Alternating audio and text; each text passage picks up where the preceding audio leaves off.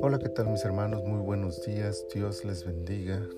Qué gusto saludarles esta hermosa mañana del día miércoles 8 de septiembre del año 2021.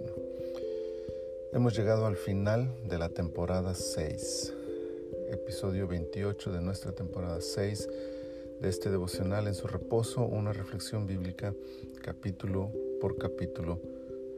Y estamos entonces ya viendo el capítulo 28 de Mateo y quiero leerles el versículo 15 que dice, y ellos, tomando el dinero, hicieron como les, se les había instruido.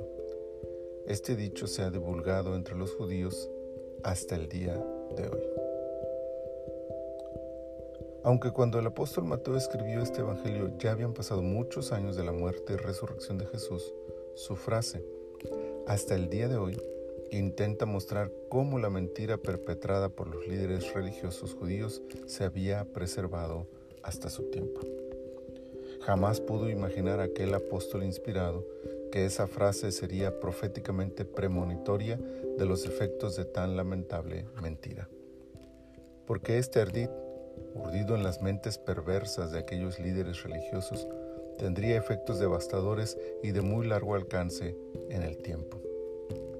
Tanto que hasta el día de hoy, sí, casi dos mil años después, las consecuencias siguen sintiéndose y causando estragos en la humanidad. Y cuando se dice efectos devastadores, no es el tema del soborno a los soldados o el ocultamiento de la verdad al gobernador, sino la forma en que esta mentira se volvió una estrategia para que las personas no creyeran en la resurrección de Jesús. Y en ese contexto es donde surge lo más triste de esta mentira. Personas engañadas por este acto han perdido la oportunidad de creer en Jesús por causa de esta mentira. El problema entonces radica en que hasta el tiempo de la redacción de este Evangelio, cientos de personas habían sido engañadas respecto a la resurrección de Jesús y con esa mentira habían, había escapado la posibilidad de su salvación. ¿Cuántas vidas perdidas? ¿Cuántas almas condenadas por una mentira tan vil? Ahora imaginemos esos números potenciados durante dos mil años. Y eso es solo una mentira. Qué terrible es este pecado, cuánto daño provoca, no solo en una generación, sino por muchos años más después. Una pequeña mentira, una mentira blanca, una mentira con propósito. Podemos hacer uso de muchos argumentos para justificar las mentiras, pero no nos libraremos de sus efectos. Efectos que golpean la eternidad de las almas a quienes mentimos y que lastiman incluso a generaciones que no veremos.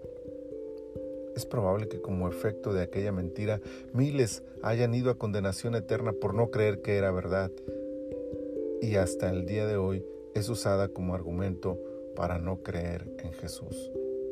Cuando mentimos, es posible que estemos poniendo en riesgo no solo nuestra eternidad, sino la de aquellos a quienes engañamos y más aún aquellos que por muchos años más vivan creyendo nuestras mentiras.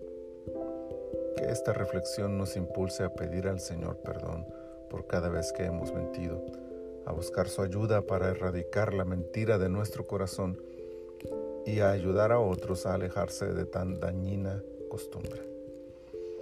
Padre, muchas gracias por tu palabra y gracias por esta reflexión que nos lleva a pedirte perdón por cada vez que hemos cometido esta falta a ser precavidos, ser cuidadosos, de no lastimar a otros, erradicando la mentira de nuestro corazón. Ayúdanos, Señor. Ayúdanos a serte fieles de esa forma también. Padre, muchas gracias por este día. Estamos en tus manos. Te pedimos que nos bendigas y nos guardes en todas nuestras actividades. Por Cristo Jesús. Amén. El Señor les bendiga abundantemente.